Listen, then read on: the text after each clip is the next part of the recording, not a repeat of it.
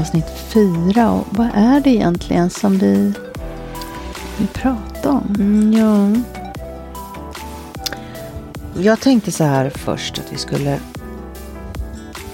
Ja, men vi är ju så bra på att improvisera. Ja. och, och ta trådarna som, som Mm, kommer liksom. Ehm, och var befinner vi oss nu? Men så kände jag att det plötsligt blev lite svårt. Mm. Mm. Jaha, just det. Men samtidigt vet jag att eh, du kanske bara behöver trycka på en knapp. Mm. Och sen går jag igång. Mm. Och kanske samma Och samma här. Mm. Ja, men det finns faktiskt en sak jag tänkte på. Mm. tänker på det här med att du förändrade hela ditt hus. Och att jag håller på med mina förändringar Mm. bara för att det är så mycket som påminner mig om döden. Mm. Alltså tyger, Mm. soffan. Jag tänker att jag är i, just nu, jag är i så mycket Mm. det här, äh, Förändring. ja, Mm. men Ehm, jag, jag, jag tycker att vi bara följer det som, som du säger. Vi bara, om du börjar prata om det så mm, är det så. Liksom. Eller hur? mm. får vi se var vi hamnar. Ja. Mm. Okej. Vill du börja? Jag måste sätta på flygplansläge här bara. ja. um, ska vi se. Det känns fint att sitta här igen. Ja. Så, eh, Jag ska stänga dörren. ja.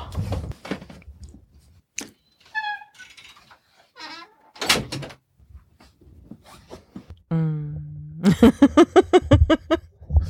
När man ska sätta på sig mikrofonen, vilket håll ska de vara åt? Och den står ut bra va? Ja, den Ja. står ut bra. Ja. Mm. Ja, och den står på record. ja.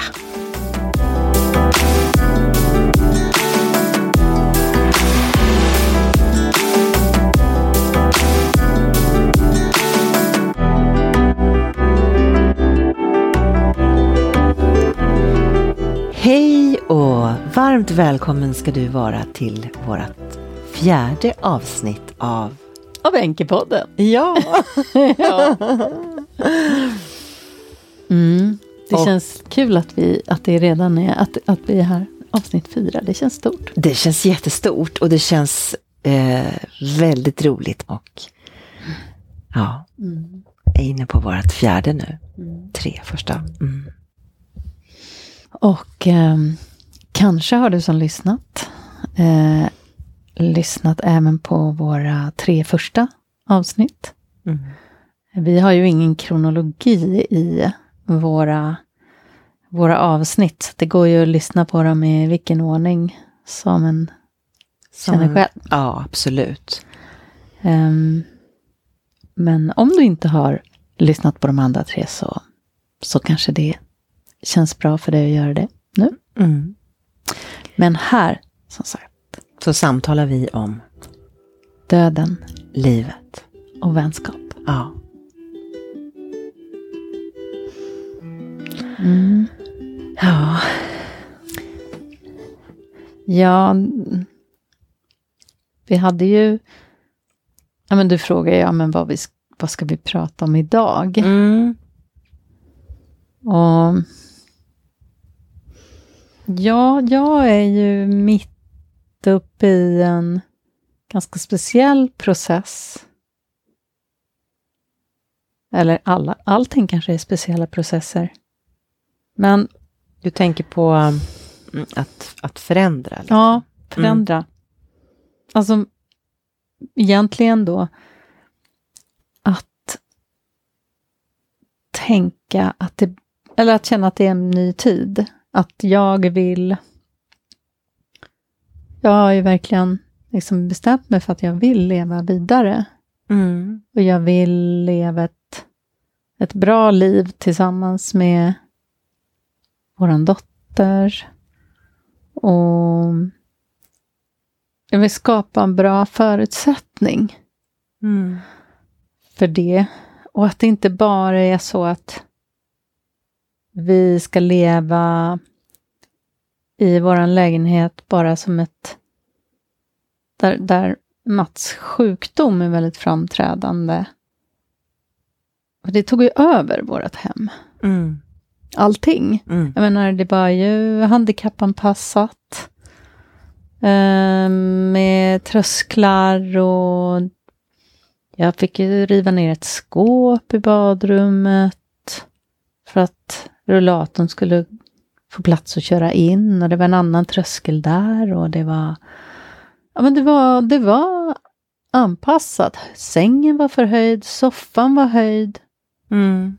Och du tänker ju rent eh, alltså, materiellt och fysiskt nu. Ja, att, det var, att det fysiskt. var så eh, tekniska hjälpmedel och Mm. så. Jag tänker också att förändra för att det finns ju kvar en, en energi. Jag minns så himla väl en energi som kanske har varit en, alltså en sjuk, med sjukdom i Mm. sig. Den sitter ju kvar efteråt i, Mm. i, i atmosfären och i... Eh, jag minns eh, när, eh, när du själv var väldigt sjuk. Och, eh, och du var hemma hos oss någon gång. Och jag skrattar nu för att jag... Jag vet inte, jag fick en styrka i det när du gjorde så och sa som du gjorde. Du sa Annette, vi måste bädda rent i sängen. Rogelio måste ha rena lakan och vi måste öppna och vädra. Det, må- det friska måste in och det sjuka måste ut. liksom.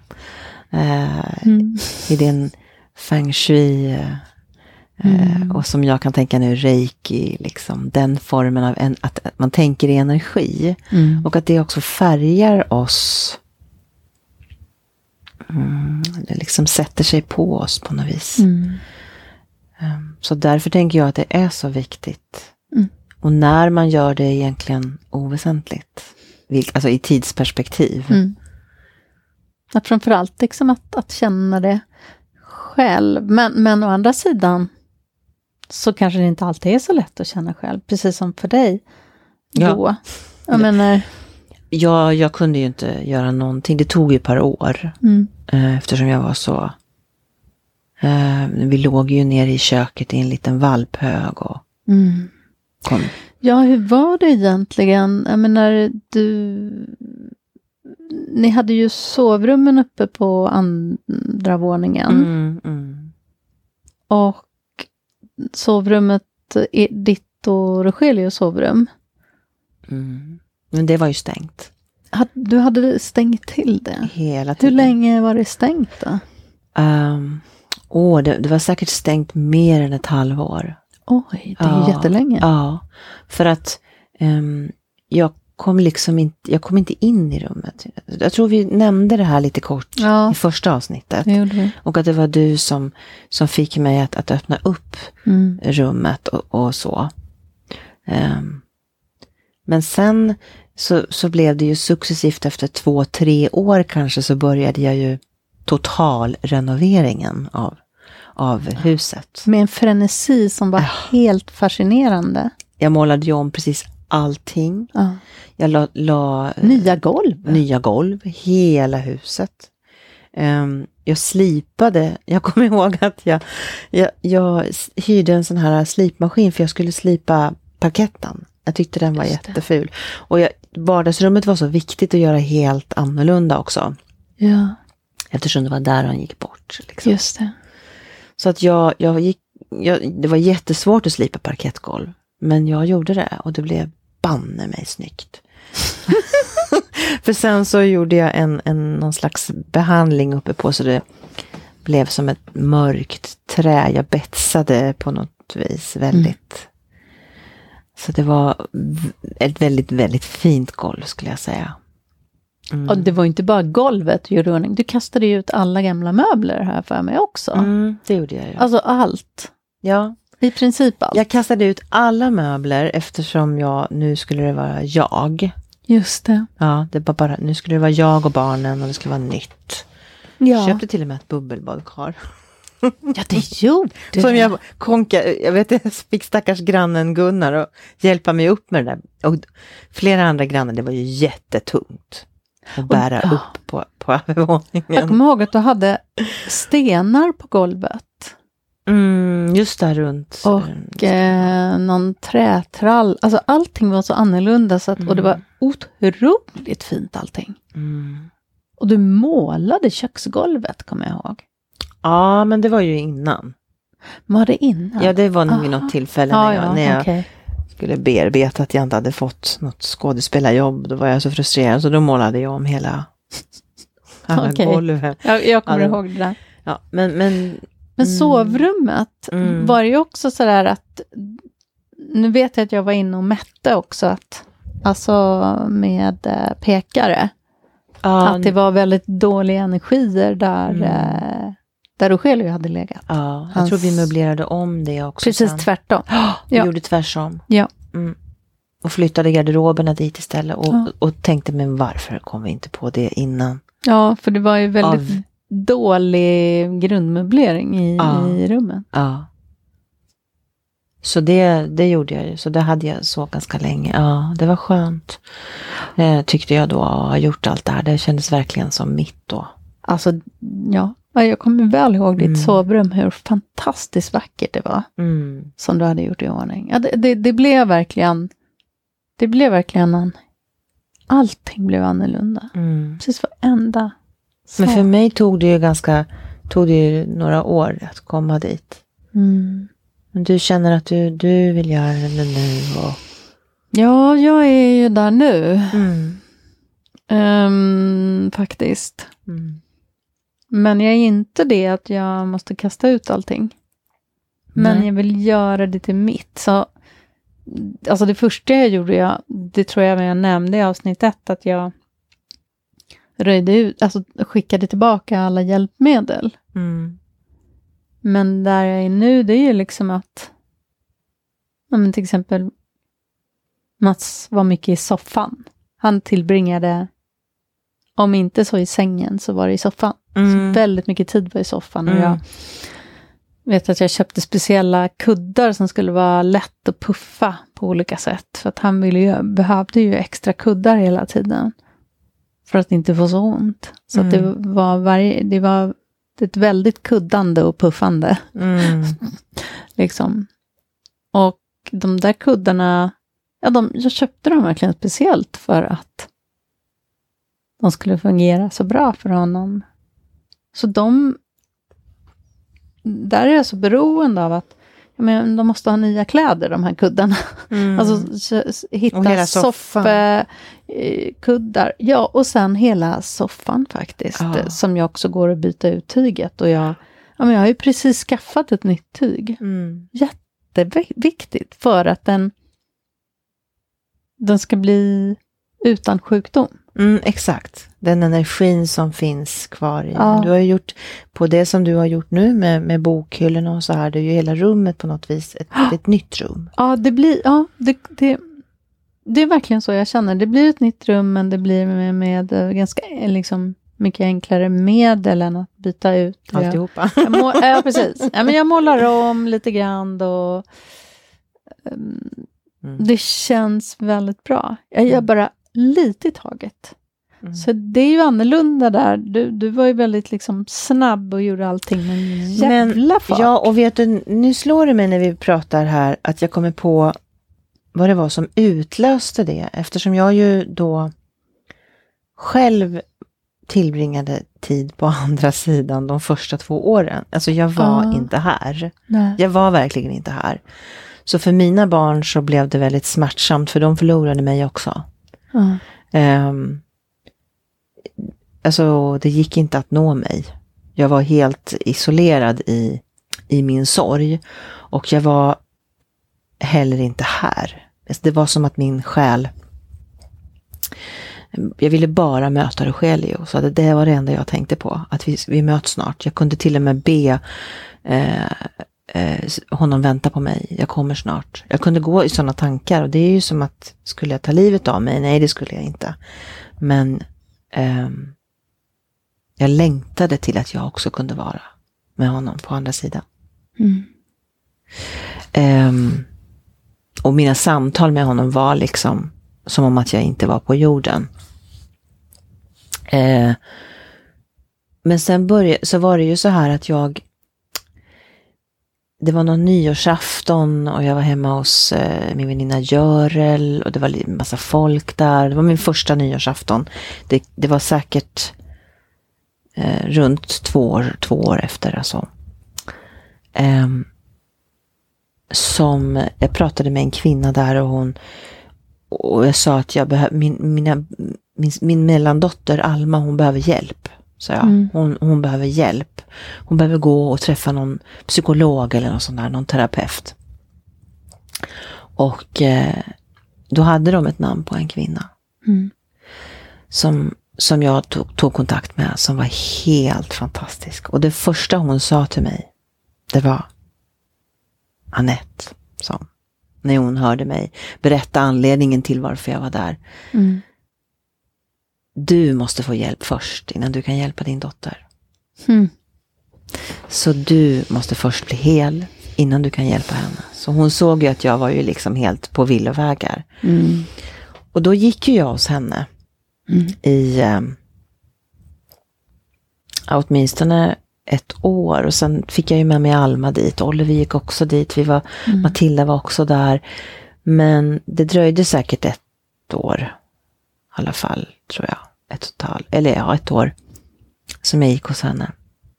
Det är som när man ska åka flygplan och de säger att eh, eh, Ja. om, med syrgasen, Ja. du ska ta ett syrgas, hjälp dig själv först, Först. innan du hjälper ditt barn. Exakt, exakt så är det ju. Ja. För hur ska du, om inte du kan liksom andas, hur ska du kunna hjälpa ditt barn att andas? Nej. Det är ju helt omöjligt. Mm. Men jag var så övertygad om att ja, Alma behöver hjälp här. Hon behöver hjälp med att bearbeta sin sorg. Det var ju jag som behövde hjälpen. Ja.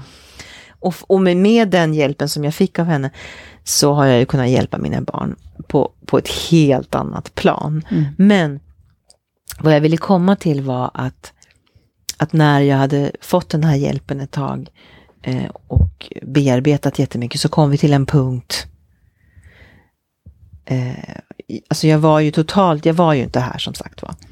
Eh, där hon säger till mig att hon vill att jag ska röra mig. Och, och så sätter hon på musik. Mm. Jag bara nej, hon är helt knäpp, jag kan inte röra mig. kom, kom upp och dansa lite, säger hon. Jag bara, jag bara, du nej, du är helt galen. Para hette hon. Jag Mm. tänker inte gå upp och röra mig. Men hon lyckades få upp mig och musiken hon sätter på är salsa. Och det får har jag alltid fått igång mig tidigare.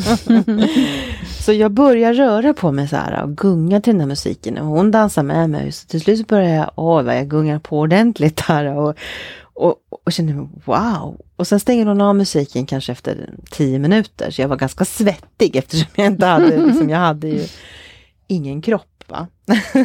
Alltså du var så trött i kroppen? Eller Nej, jag hade ingen kropp. Jag var bara själ. Ja, Alltså jag Okej, hade du liksom, kände jag, inte Nej, medveten- den fanns inte. Nej, jag var inte medveten om att jag hade en kropp. nej. okej. Så jag kan ju förstå att hon ville få att jag skulle känna. Så, så då frågade hon, vad känner du nu? Ja, sa jag, det känns som att det, det liksom pulserar i armarna och benen, så här blodet. Mm. Och då tar hon tag i mina båda händer och så tittar hon mig rakt in i ögonen och så säger hon, ja Anette, du lever. Det var inte du som dog, det var Rogelio. Och när hon säger det till mig Ja. så har jag, det bara, jag hade inte fattat det. Jag bara skriker rakt ut och faller ner på golvet och bara Nej, det var som att nej, det var inte jag som dog. Nej. Och, och sen grät jag väl ganska kraftfullt och så.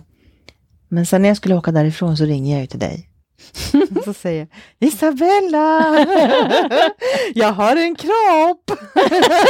Du bara, ja, jag vet! Kommer du ihåg det? Nej, jag gör faktiskt inte Du det. gör inte det? Nej. Det var det första jag ringde till och säga att jag har en kropp. Liksom, för jag var så fascinerad. Men jag kanske skulle komma, alltså det, det känns inte helt främmande nu när du säger det. nej, nej. Men jag liksom kommer inte ihåg det direkt. Jag kommer mer ihåg att jag Ja. kom hem till dig sen. Ja, för det var, vad jag ville säga med det var att Mm. när jag såg att jag hade en kropp och förstod det, det var då den här farten kom. Att nej, nu ska Ja, jag liksom jag börja fattar. förändra. Herregud, för då såg jag ju, då var jag ju här. Jag hade ju liksom Ja. landat här på jorden, jag var här. Mm. Ja men titta, där har vi den där soffan, nej men ut med den. Och så, det, var, det hände någonting då. ja, för du har ju alltid varit väldigt handlingskraftig. mm. Alltså, väldigt handlingskraftig. Alltså, Mm. vem fixade allting hemma hos er? Ja, men vem målade staketen? Vem målade alla trädgårdsmöblerna? Vem snickrade ihop det? Vem? Ja, det var ju du. Ja. Ja, Rogelio var inte den Nej. eh, personen som Nej. tyckte Och, om och att snabbt. göra det. Och snabbt går det ju också. Mm. När jag väl har bestämt mig. Sen Ja, kan det ju ta tid innan jag kommer till det så att säga. Ja. Mm. ja, just det. Så när du upptäckte att du hade en kropp, då kunde du få Mm. styrka. Mm. Mm. Exakt. Ja, det är ju väldigt olika resor, men, men, men det är ändå det finns det här med att, precis som du sa, att ert hem nu skulle bli ert. Inte en där, där, Mitt och barnens menar du? ja, Mm. ditt och barnens. Mm. Och att det inte skulle liksom vara minne av en död. Nej, precis. Även om Rogelius foton kunde finnas och allt det där fina. Men, men, men just att allting gjordes om, fick ny energi. Ja, Ja, det är väl det där. det är ju verkligen så. Mm. Nu har vi Einstein igen. Ja, men det är ju, det är ju otroligt väsentligt. Men jag kan ju säga också att jag behöver liksom fundera väldigt mycket och tänka, men hur vill jag ha det? Mm. För att vi hade ju den här, alltså hemma var det ju mycket att jag och Mats bestämde tillsammans. Mm.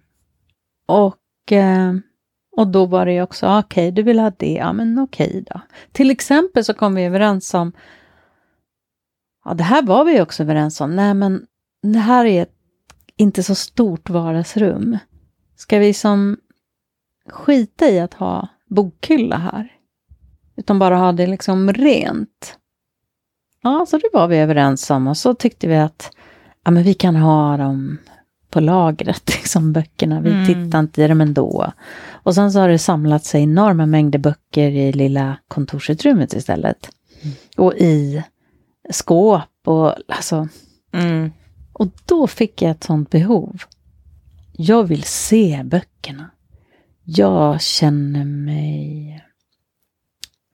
Jag blir liksom fylld av det. Och det var då jag beslutade mig för, här ska en bokhylla få vara. Mm. Då var det mitt beslut att, att liksom igen få ta egna beslut Mm. om inredningen. Mm. Eh, där jag inte frågade honom, vad tycker du?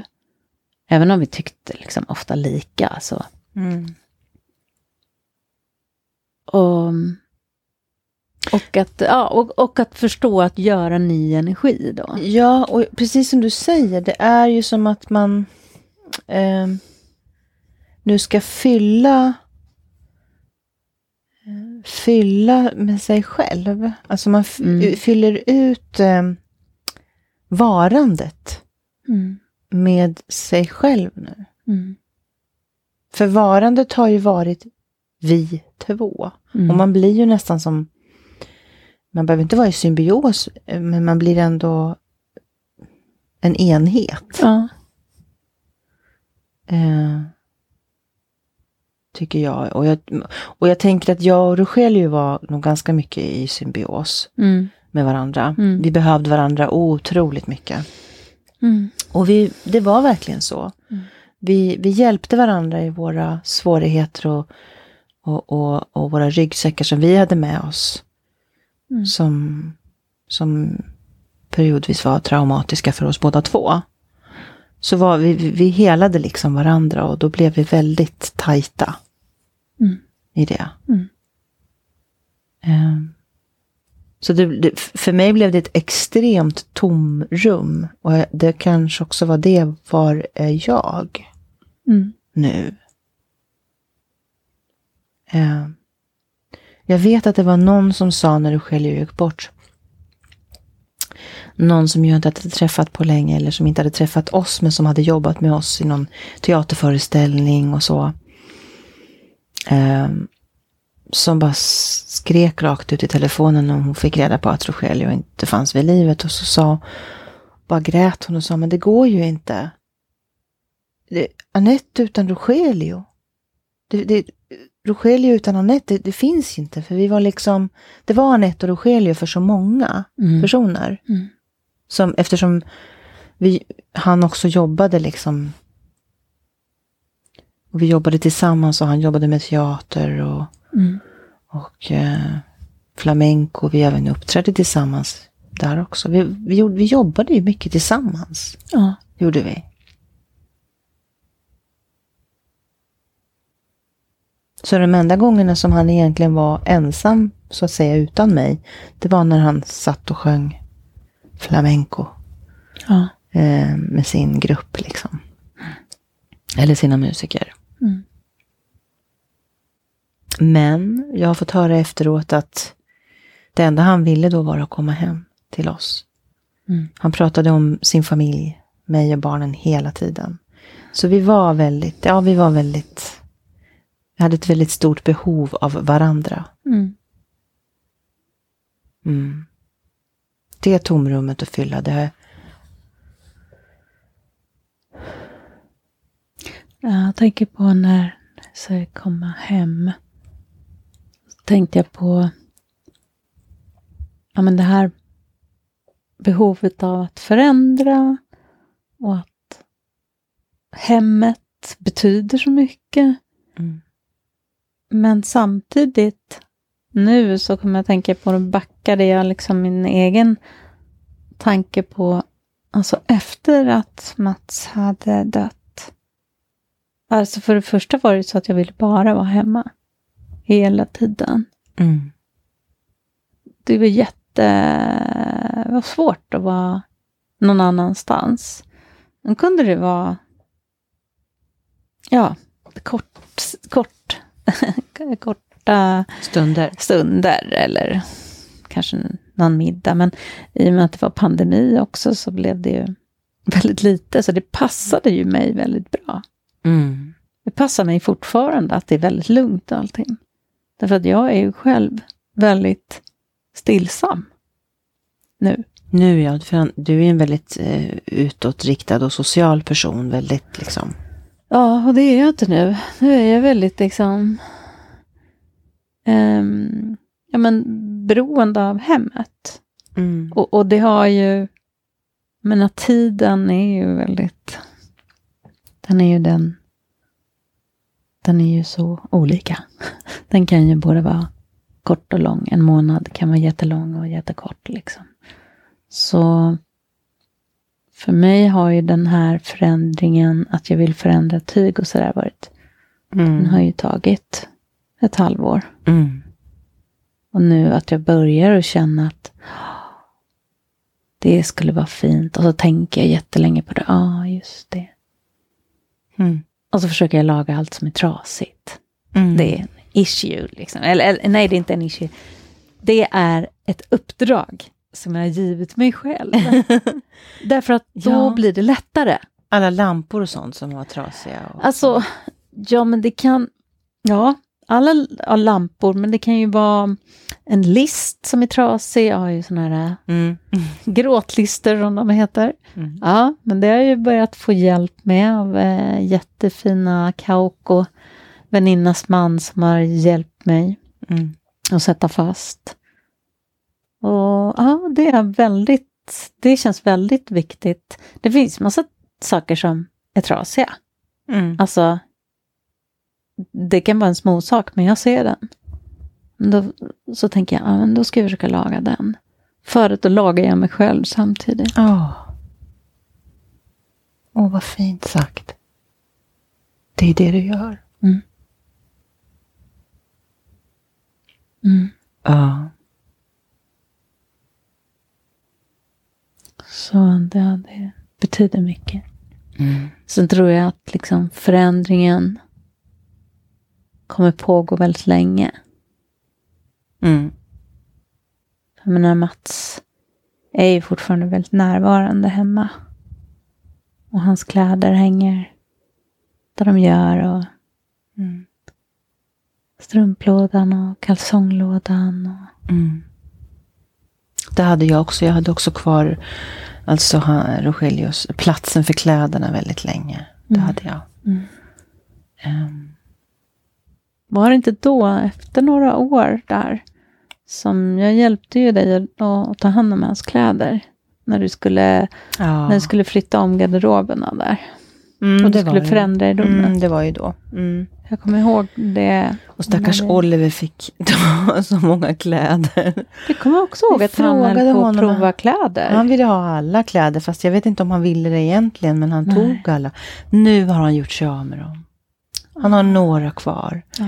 Och det har Alma också, någon skjorta. Rogelio älskade ju skjortor. Mm. Det var hans passion i livet. Han hade så mycket fina skjortor. Eh, när vi var i Spanien så kunde ju männen på gatorna så här bara, när vi kom ut ur porten där vi bodde då, så här komma och bara ah, madre mia, la camisa, que guapo, så här. Que, Vad betyder det? Och vi, mamma mia, vilken skjorta, vad du är vacker. Så här. Nej. Jo, de var så här. Nej, Ja. vad häftigt. Det är häftigt. så han, han var mycket stolt och, och, och faktum är att eh, eh, jag och Alma skulle flytta på en, eh, en, en jättestor kista som jag har hemma som ett eh, vardagsrumsbord nu, där vi bor nu. Och i den har jag lagt alla foton och så här. Och eh, igår så var vi tvungna att lyfta ut alltihopa där för att kunna flytta, för jag har lagt in en ny matta och så. Mm. Ehm, och då hittade vi foton och Alma satt i flera timmar med de där fotona. Och sen när jag kom hem från jobbet så sa hon, mamma, sa hon, jag har gått igenom så många fina bilder på pappa när han var, alltså vilken stil han hade. Han har så snygga kläder jämt och kolla på skjortorna. Jag bara, ja. Titta vilken fin skjorta han har där. Jag bara, ja. Och det var ju bilder från när han var liksom kommen till Sverige och, och, och gift med en annan kvinna från Spanien och så här. Eh, han var ju bara 20 då. Mm. Mm, han var så snygga skjortor. Han var en ganska snygg man också. Han var extremt snygg man.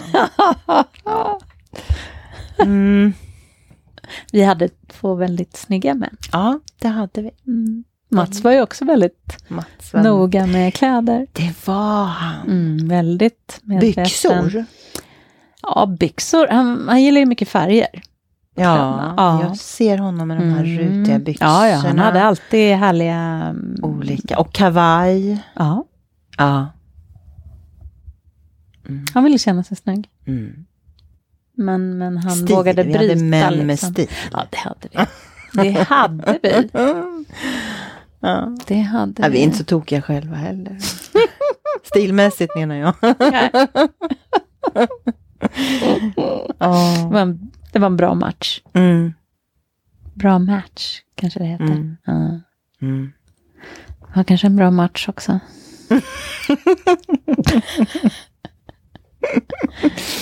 Ja. Mm. Ja, det... Jag längtar just nu efter att få in färg hemma. Mer färg. Och eh, när jag bara tänker på det gör mig glad. Mm. Att åh, vad det kommer vara fint, vad det kommer bli fint. Jag vet att Mats och jag pratade om att vi skulle klä om våra stolar. Alltså det är såna här gamla stolar som är köpta på lite loppis och lite um, någon aktion. Alltså, de är väl inte så bekväma egentligen, men, men de är snygga. um, och, uh, och jag klädde om dem när vi flyttade ihop. Um, och det var lite slitet och, och, så skulle de liksom höra ihop då. Mm. Så när vi flyttade till lägenheten där uh, på Gaveliusgatan, där jag bor nu. Mm. Svårt att säga där, jag kan inte säga där vi bor nu. Nej, men nej, Nej, precis. Där, där du bor nu. Med vår dotter. Mm. Ja. att då hade vi pratat om, ja men de där är så slitna och muggiga. Måste byta dem nu. Men det blev liksom aldrig av. Nej. Så nu, ja, jag ser fram emot att det ska bli gladare hemma. Mm. Och då blir det ju någonting som jag har valt. Mm. Och så vill jag ha många tavlor. Det ville aldrig Mats ha. Nej. Nej, han var väldigt så här bara, nej, det ska vara sparsmakat. Mm. Det ska bara vara nog lite. Och, ehm, mm. Och, och jag hade inga problem med det liksom. Men Nej, nu men vill jag- jag förändra. Jag tänker att man, att man, eh, eh, jag vet att jag och Rogelio hade ju en sån eh, överenskommelse att de första, de första åren så var det på hans sätt hur han ville ha det. Han var ju väldigt spansk i sitt möblemang och sen så Mm. bytte vi till hur jag ville ha det. Gjorde Ja, det gjorde vi. Vadå? Ja, men den, Visst- första, den första, jag lät honom den trasiga gitarrer på väggen och, och eh, tavlor som han hade hittat någonstans. han Som egentligen var brännskadade. Ja, men, Titta vad fina de är, sa han. Och de var speciella. men det var som på något vis att men han, de, de kunde väl hänga där ett tag. Det var okej. liksom. Men sen så ville jag göra på mitt sätt. Men vad, vad hade han hittat? Brännskadade? Jag hade gått på stan någonstans och så hade det varit brunnit i någon trappuppgång. så- Eller någonstans. Det var såna här gamla tavlor på en drottning och en kung. Typ så här.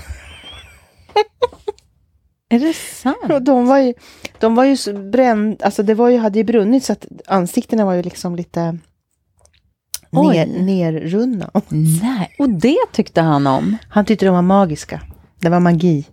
Det var magi. Mm. Okej. Så de fick hänga där. Wow. Oh. Ja, det är det där med associationer. Men du, jag tänk, ja det är med associationer. Men jag måste återknyta till det här för att jag har suttit och tänkt på det nu när vi har pratat om det här med tiden. Mm.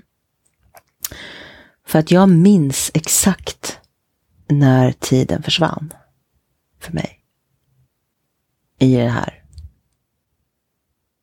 Ehm, och det var när likebilen kom och hämtade Rogelio.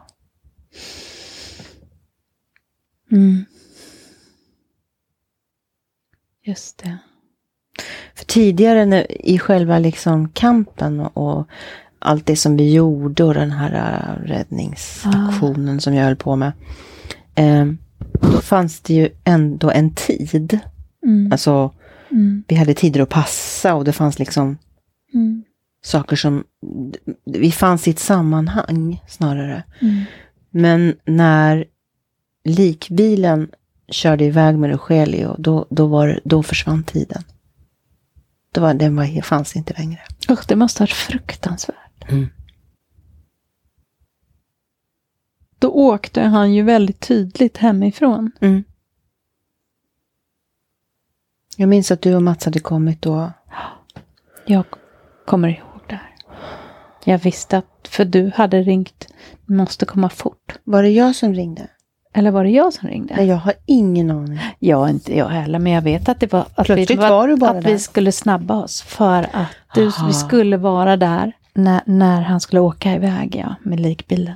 Jaha, ja, för jag vet För att vi, ni... vi, nej, jag tror att det var så att du ringde på morgonen och då kom vi. Mm. Eller? Jag vet bara att ni stod där i hallen plötsligt. Jag minns inte så mycket då. För vi höll ju på och gjorde i ordning kroppen och sådär. Ja, då var inte vi med. Nej. Utan han var färdigklädd och jag hade Gjorde linne. du det? Ja. De fick inte röra honom. Det, det, jag blev som... Eh, det var liksom min Rogelio och det var ingen som skulle få röra honom. Så att jag, och i, som du nämnde tidigare, i och med att jag hade jobbat med, med eh, äldre människor som hade gått bort tidigare och även yngre också på i olika sjuksköterskeuppdrag på sätt och vis. Så, så, så visste jag vad som behövde göras och hur man gör. Att man måste tvätta Ja. kroppen och att, att liksom alla kroppens vätskor och sår Ja. kommer ut. Och, ja. Och du tyckte tvätt- inte det var jobbigt?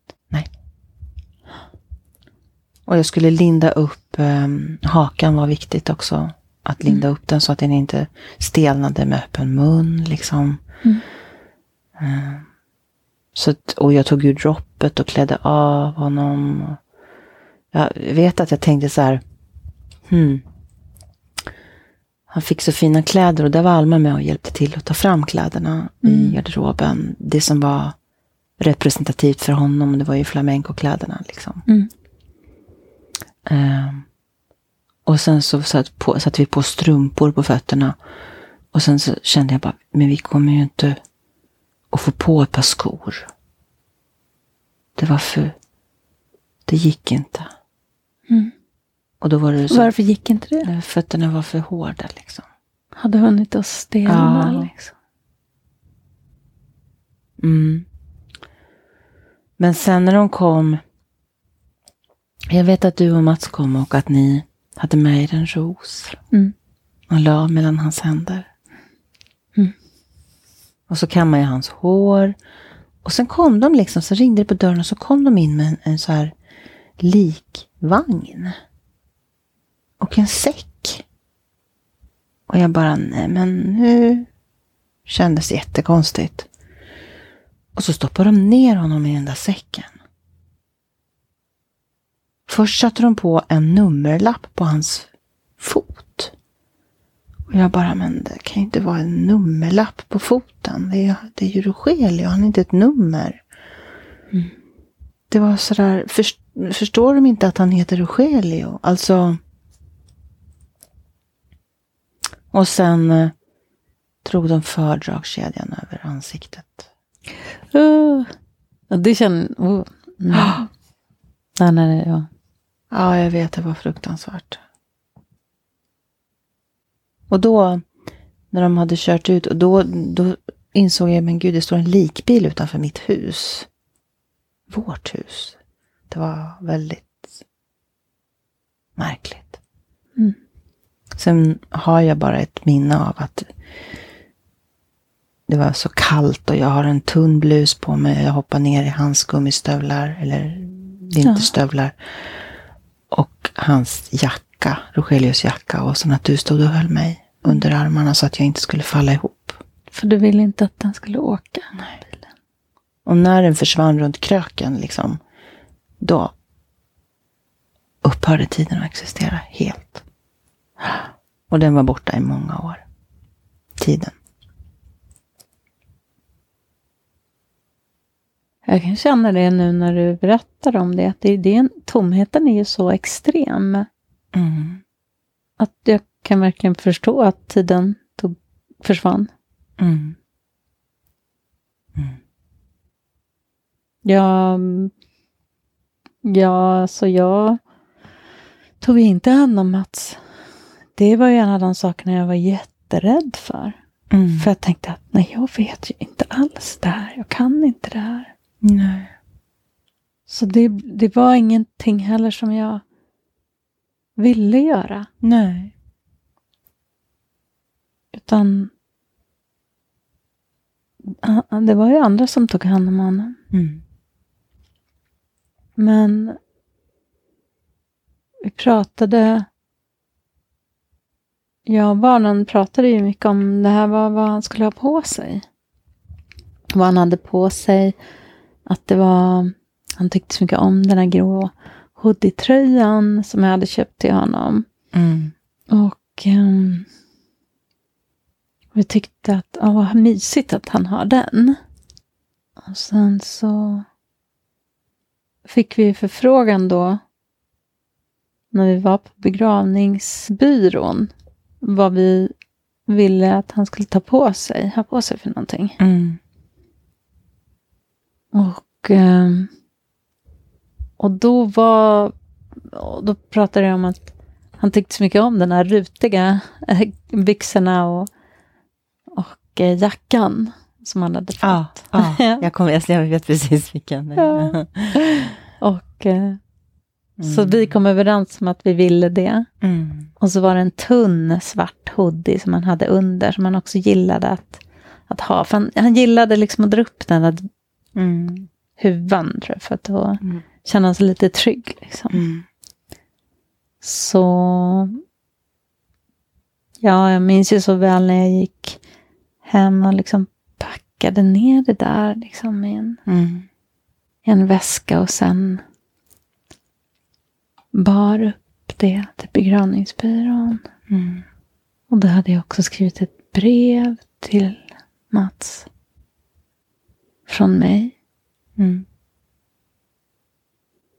Vår dotter. Lite osäker på om, jag tror att, jo men det var en blomma. Mm. Så det var liksom, men att han skulle få de där kläderna Mm. på sig kändes otroligt fint. Mm. Och strumporna. och strumpor. Och kalsongerna. Det var så Det viktigt. kändes det. viktigt. Ja, Mm. jätteviktigt. Mm, det gjorde kan inte det. vara naken än Nej. byxorna. Och inte ha de där, eh, nu hade inte han några sjukhuskläder på sig, men han hade ju, ja, inte naken under byxorna. Nej, det går inte. Nej. Det var en, en hel liksom, Mm. Rogelio hade en, en lila eh, flamencoskjorta. Och sen så fick han en, en, en brosch som han älskade, som också var lila ametist. Och sen stoppade jag ner ehm, i hans, han hade en väst också, Mm. så här Mm. ovanpå. Och i ena fickan på västen så stoppade jag ner det halsband som jag fick av honom när vi träffades. Som var ett hjärta av ametist. Vad Ja, så tänkte jag nu, får, nu ska han få den tillbaka liksom. Mm. Så. Mm. Sluta cirkeln liksom. Ja. Och Alma stoppade också ner någonting. Jag tror vi stoppade ner några tandpetare också och eh, lite halstabletter, för det hade han alltid i fickan. Det tänkte vi att han skulle ha med sig i fickan. Det är jättefint. Ja. Mm. Oliver var inte med där, men, men eh, det var Alma. Mm. Mm. Det var svårt, tror jag. Ja, hur gammal var hon då? Alma var 12. 12. Ja, Oliver 15. En svår period, en svår tid. Mm. Att förlora en förälder på Mm.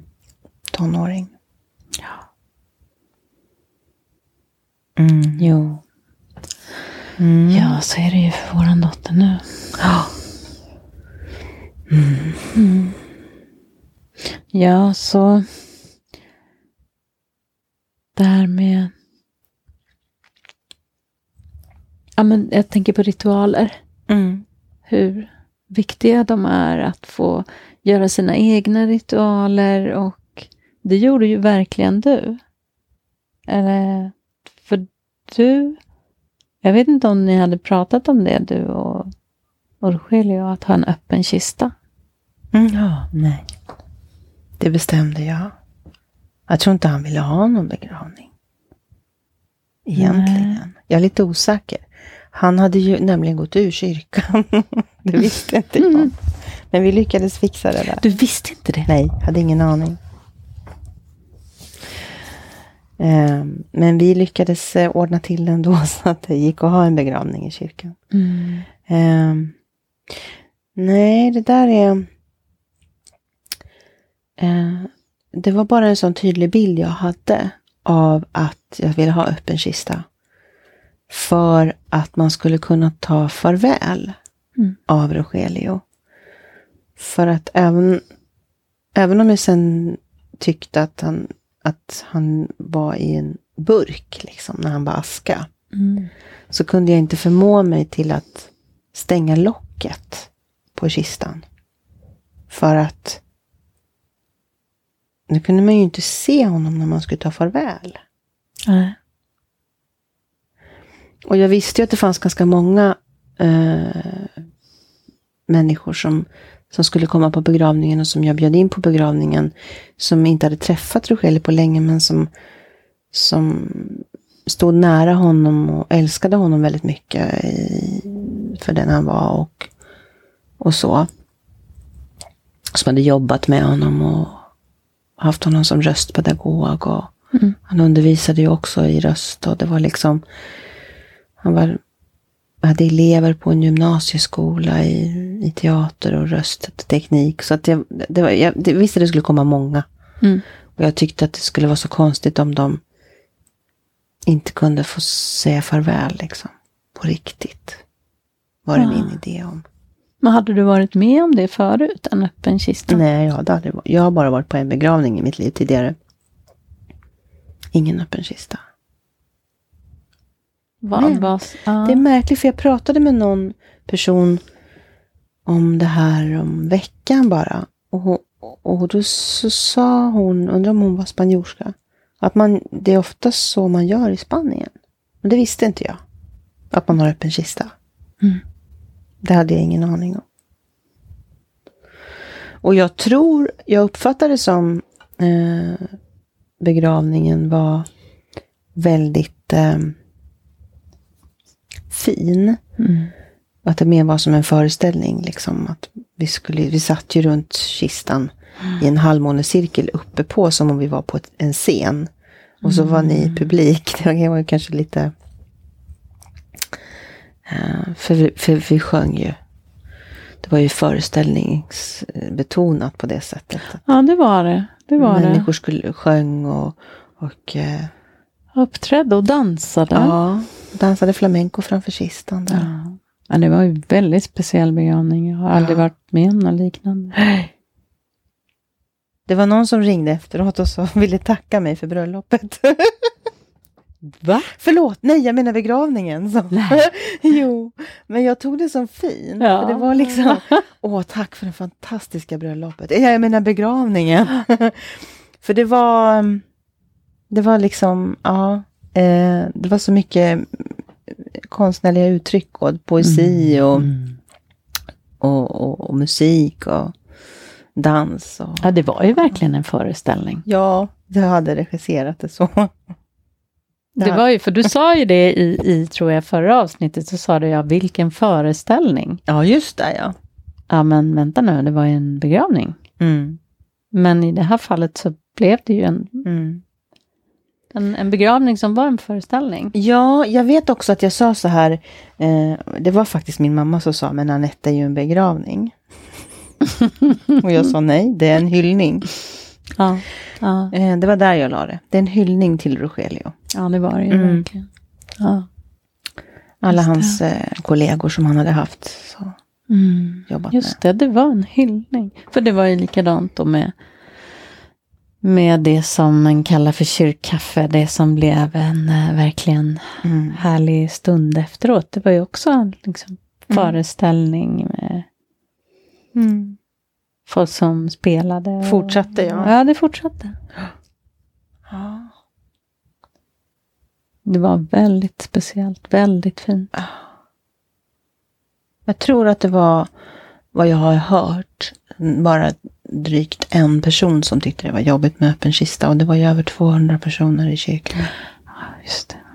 De flesta som jag ja, upplevde det som att det var väldigt... Även om det var smärtsamt såklart. Ja, jag tyckte ju att det var ganska eh, jobbigt att se att han var så grön. Mm. För jag kände liksom inte igen att, alltså jag hade ingen aning om det. Nej. Så det var lite chockerande. Så här, oj, han är jättegrön i ansiktet. Mm. Ehm, sen kände jag ju såklart igen honom. Jag hade just sett honom sjuk Mm. länge ju. Mm. Men jag minns att jag, att, att, att jag reagerade på det. Mm. Ja. Det håller jag med om. Mm. Mm. En kemisk process som händer i kroppen. Liksom. Mm. Mm. Mm. Men efter begravningen, eller föreställningen, Mm. när, för jag har ett minne av att vi var kvar ett tag. Ja, det, det, minnet kan spela med ett pratt att vi, nej men just det, vi skulle hjälpa till att samla ihop blommorna. Mm. Just det. Jag ville inte att de skulle vara kvar där. Nej. Och så du tog ju med dig alla blommor. Ja, var det Mats som fick köra dem eller? Ja, jag minns inte. Jag tror att vi körde dem i våran bil. För vi hade ju väldigt stort bak, alltså Mm. eh, utrymme där bak. Så jag för mig att vi körde dem. Ja, Jag All- tyckte ju liksom, vad- ska de ligga där och ruttna för? Det är ju Rogelius blommor. Ja, och sen så fyllde vi hela, Vardagsrum. hela vardagsrummet med blommor. Det var Mm. som ett blomsterhav. Ah, blomsterbutik. Alltså blomster, ja men det var ju hur mycket Det som luktade helst. blommor i hela huset. Så du vet som man går in i en blomsterbutik. Ja, nej men det var ju helt sanslöst. Åh, jag har en sån stark bild faktiskt där, för sängen står ju kvar i vardagsrummet där han gick bort. Mm. Och eh, så är den fylld med blommor. Det är blommor på sängen, det är blommor på pianot, den väller ner över golvet. Och sen är madrasserna kvar för att jag kunde ju heller inte lämna rummet första tiden. Då Nej, sov vi ju i skift. Ni hade ju gjort något schema där. Ja. Du och Maggan. Och så, så, Ja. så man sov med mig i vardagsrummet. Jag sov ju fortfarande nedanför sängen då på Mm. golvet Mm. med Matilda. Mm. Och Alma. M- Oliver sov, ville inte det, han ville sova på övervåningen. Men eh, eh, jag minns, jag har en jättefin bild där på Matilda som, som precis lär sig att ställa sig upp då. Okej. Och hon står på madrassen på golvet fritt bland alla blommor. Den är så stark den. Oj. Jag har aldrig sett den. Nej, jag har den hemma. Jag tror hon håller i sängkanten också på sängen. Första gången hon ställer sig upp så.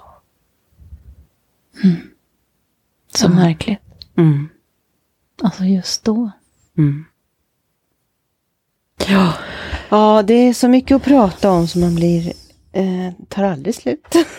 Nej, det är skönt. Mm. Jag tänker att vi nog har pratat en stund. Ja, det har vi gjort.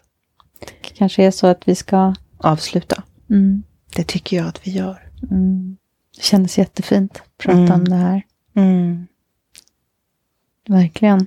Och vi kommer att återkomma i nya avsnitt Mm. som vi kommer att släppa varannan onsdag. Precis, om två veckor då har du ett nytt avsnitt snitt av oss. Och ehm, vi hoppas att vi ses då, eller hörs då. Och tack för att du har lyssnat på oss. Mm. Och jag jättegärna om du vill eh, lägga en kommentar till oss på Mm. Instagram, Facebook eller om du vill ge en reaktion till exempel på Podcaster. Ehm, så är vi jättetacksamma. Ja, Ju verkligen. fler reaktioner vi får desto mm, fler kommer också få möjlighet att få reda på att vi finns Mm. och kanske ha, ha lust att lyssna. Mm. Så sprid oss gärna. Gör det gärna. Ha det så jättebra till nästa gång. Ja, vi ses och hörs menar jag igen. Vi hörs. Ja, det gör vi. Hej då. Hej då!